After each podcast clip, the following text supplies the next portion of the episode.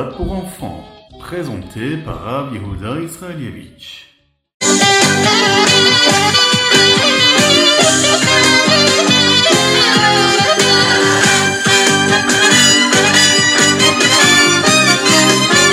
Bonjour à tous, infiniment heureux de vous retrouver en cette magnifique matinée que Dieu nous offre sur la terre. Nous sommes le premier jour de la semaine. Et aujourd'hui, nous allons partager le chitat du jour de la parachat Nassau. Nous sommes aujourd'hui également Rosh Chodesh Sivan, le premier jour du mois de Sivan, le Aleph Sivan, et Tafshin Pegimel, Shnatakel, l'année du rassemblement.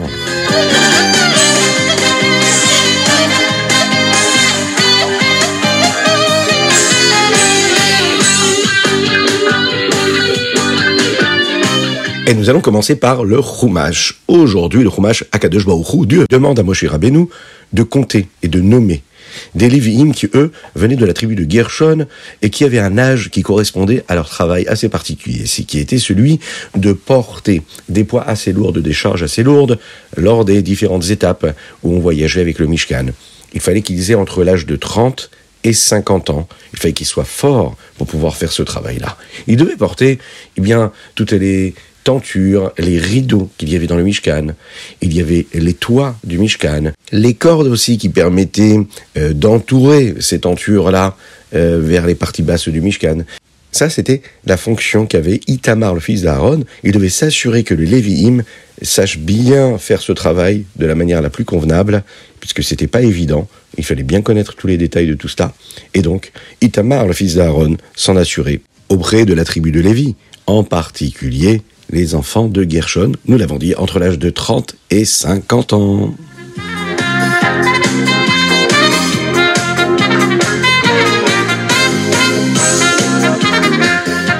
Nous passons au Télim aujourd'hui, nous sommes le premier jour du mois de Sivan. Et c'est extraordinaire. Rappelez-vous qu'il est important de lire le Télim tous les jours. Ça apporte beaucoup de joie, beaucoup de bonheur et beaucoup de bénédictions.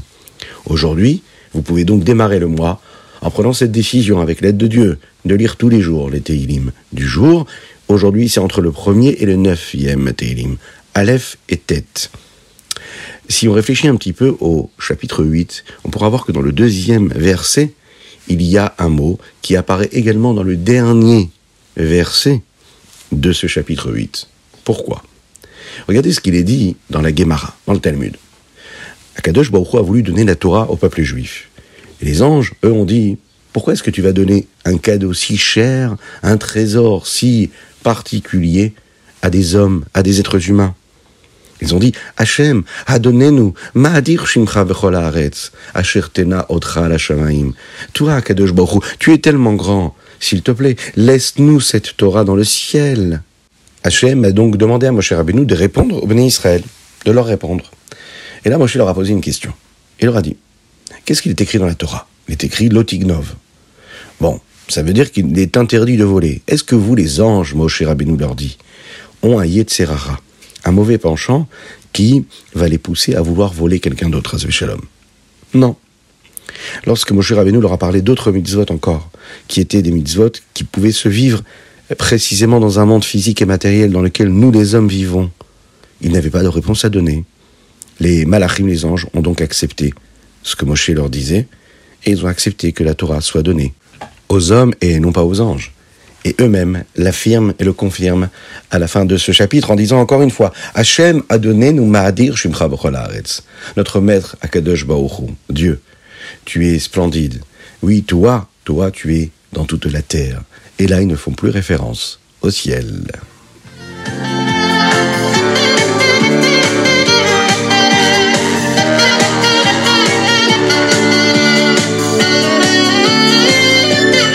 Et nous passons tout de suite au Tanya du jour. Aujourd'hui, nous sommes le Aleph Sivan Shanapshuta.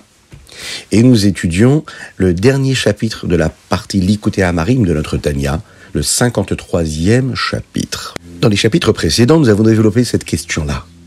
Qu'est-ce que ça veut dire que la Shrina, la présence de Dieu, se trouve précisément dans le Beit Amikdash A priori, Dieu se trouve partout, en haut, en bas, à droite, à gauche, partout à la fois comment peut-on dire que Dieu se trouve dans le Beth Amikdash?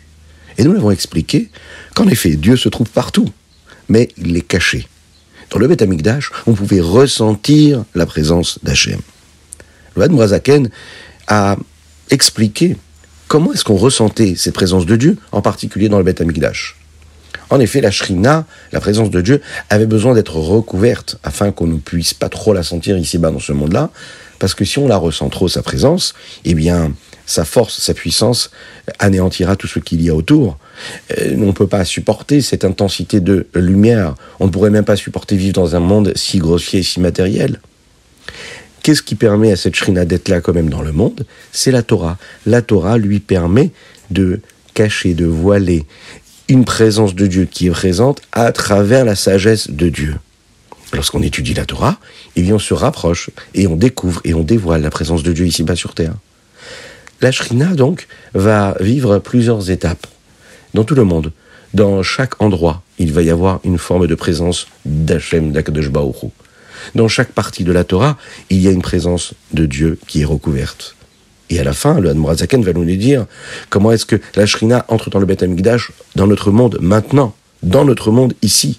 À l'époque du premier temple, le Beth Amikdash Arishon, par l'intermédiaire des Luchot, les tables de la loi dans lesquelles il y avait les Aseret il y avait la présence de Dieu.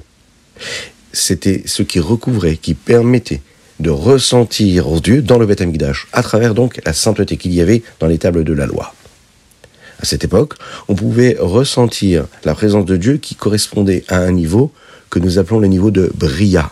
C'est un niveau qui est très élevé, au point où la shrine, la présence de Dieu, est ressentie de manière très spirituelle. Pourquoi? Puisqu'on sait que c'est Akadosh Baruch lui-même qui a créé, qui a fait, qui a façonné ces louchot, ces tables de la loi. On laisse, le texte nous dit Maase Elohim. C'est Dieu qui les a créés. Il a utilisé la vitalité du nom de Dieu, Elohim, Chaim, un Dieu de vie, mais Elohim, c'est un nom en particulier qui est là pour dévoiler sa présence. Et c'est le nom de Dieu qu'on utilise quand on parle du monde de Bria. Oui, vous savez qu'il y a différents mondes, et le monde de Bria reflète le nom d'Akadosh Baoru, qui est le nom de Elohim.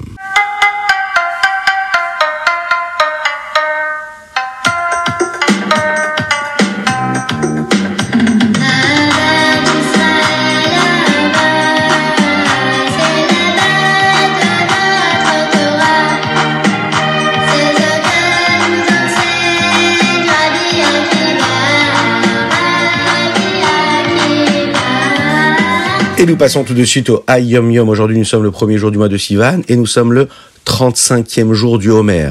Aujourd'hui, ne nous disons pas Tachanoun et ce jusqu'au 12e jour du mois de Sivan, jusqu'au Yud Bet Sivan. À l'époque où le Bet Amikdash était présent, il y avait sept jours qui suivaient la fête de Shavuot, pendant lesquels tout le monde pouvait continuer à apporter des corbanotes s'il n'avait pas réussi à le faire avant la fête. On appelait ça Yeme Atashtumim des jours qui nous permettaient de rattraper ce qui n'avait pas pu être fait avant. Donc c'est des jours qui sont très saints. Et puisque ce sont des jours qui sont reliés, rattachés à la fête de Shavuot, nous ne dirons pas Tachanoun jusqu'au douzième jour. Est-ce que vous savez que chaque juif aime Dieu au plus profond de son être?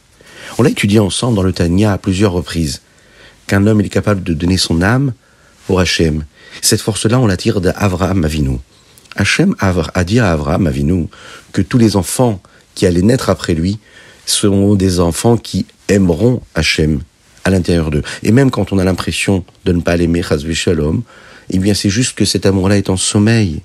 Le rabbi de Lubavitch nous a montré une chose. Chaque chassid a envie d'être proche de la chassidoute peu importe là où il se trouve, peu importe. Dès l'instant où on étudie la chassidoute, on se rapproche de la chassidoute, on a au fond de nous quelque chose, une flamme qui brille en nous celle de vouloir se rapprocher encore un petit peu plus du Ravi. Et que quand on se rapproche encore un petit peu plus du Ravi, en étudiant la chassidoute, en se comportant selon les valeurs de la chassidoute, eh bien on peut ressentir ce rapprochement. Et quand on ressent ce rapprochement, on a envie de s'attacher encore et toujours plus à Hachem, à Akadosh On se rapproche de lui et on apporte de la sainteté dans ce monde, de la bienveillance et que du positif, Bezrat Hachem.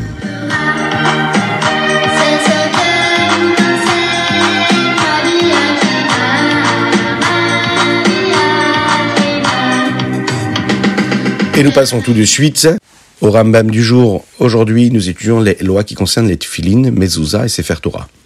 Dans le chapitre 8, le Rambam nous enseigne la façon avec laquelle on doit écrire le Sefer Torah. Il faut qu'il y ait toujours des espaces entre les lettres, mais aussi entre les différentes parachiotes. Il y a ce que nous appelons la paracha ouverte. C'est une paracha qui démarre par un commencement de ligne et ensuite et qui doit être précédé d'un espace vide et libre de neuf lettres au moins. Dans le Chumash, quand vous lisez, vous voyez parfois entre les psukim, entre les versets, entre les passages, on peut voir une lettre P qui est écrite. C'est ce qui correspond à une paracha ouverte, ptucha. Ensuite, le Rambam nous parle de la paracha Stuma. C'est une paracha qui, elle, va démarrer au milieu d'une ligne. Quand vous regardez la colonne du Sefer Torah, au milieu. Donc, euh, il va y avoir la première lettre, la premier, premier verset qui va démarrer au milieu de cette colonne-là, et il va y avoir un espace libre et vide entre la paracha précédente, qui, encore une fois, euh, va être de neuf lettres au moins. Dans le cas où le sofer euh, va laisser un espace au mauvais endroit, ou qu'il se soit trompé dans le nombre d'espaces qu'il fallait faire, eh bien ce Sefer Torah est donc pas soul. Il est donc interdit de lire dans ce Sefer Torah et il faut absolument le réparer ou trouver une solution. Dans le chapitre 9, le Rambam Maïmonide ici nous enseigne d'autres lois qui concernent l'écriture du Sefer Torah, la façon avec laquelle nous devons euh, coudre les différents parchemins, et en particulier quand on les euh, coud au Etz Achaim. Etz Achaim, c'est euh, la partie en bois qui nous permet de tenir le Sefer Torah et de le rouler. Dans le chapitre 10 de Maïmonide, du Rambam, une fois qu'on a appris toutes ces lois, on comprend qu'il y a plus d'une vingtaine de possibilités de rendre un Sefer Torah pasoul chazve shalom, c'est-à-dire un Sefer Torah qui ne, qui ne peut plus être utilisé. Par exemple, si deux lettres se touchent l'une avec l'autre, ou si par exemple l'encre n'est plus noire. Nous enseignons aussi euh, comment est-ce qu'il faut se comporter avec un Sefer Torah? La Gdusha, la sainteté avec laquelle il faut se servir de lui. Une des lois que nous apprenons, c'est qu'un Sefer Torah ne peut être vendu lorsqu'il a été acheté.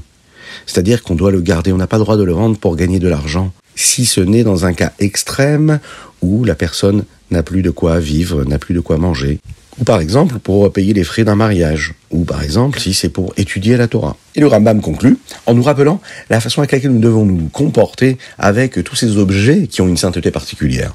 On ne peut pas les jeter, il faut les respecter, même quand ils ne sont plus utilisables parce qu'ils sont pas saouls, interdits.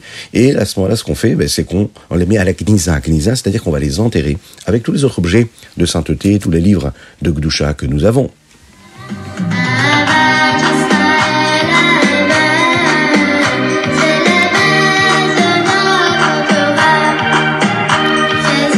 Et voilà, c'était le Ritatu du jour. Je vous souhaite Shavuatov, je vous souhaite Chodesh Tov, que Dieu vous bénisse et qu'il vous protège, qu'il inonde votre existence de bonté, de grâce et de miséricorde.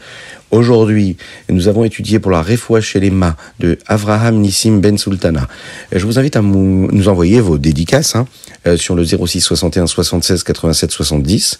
Vous pouvez le faire également sur ritat.fr. Rappelez-vous qu'il est important de partager cela avec vos amis, vos connaissances.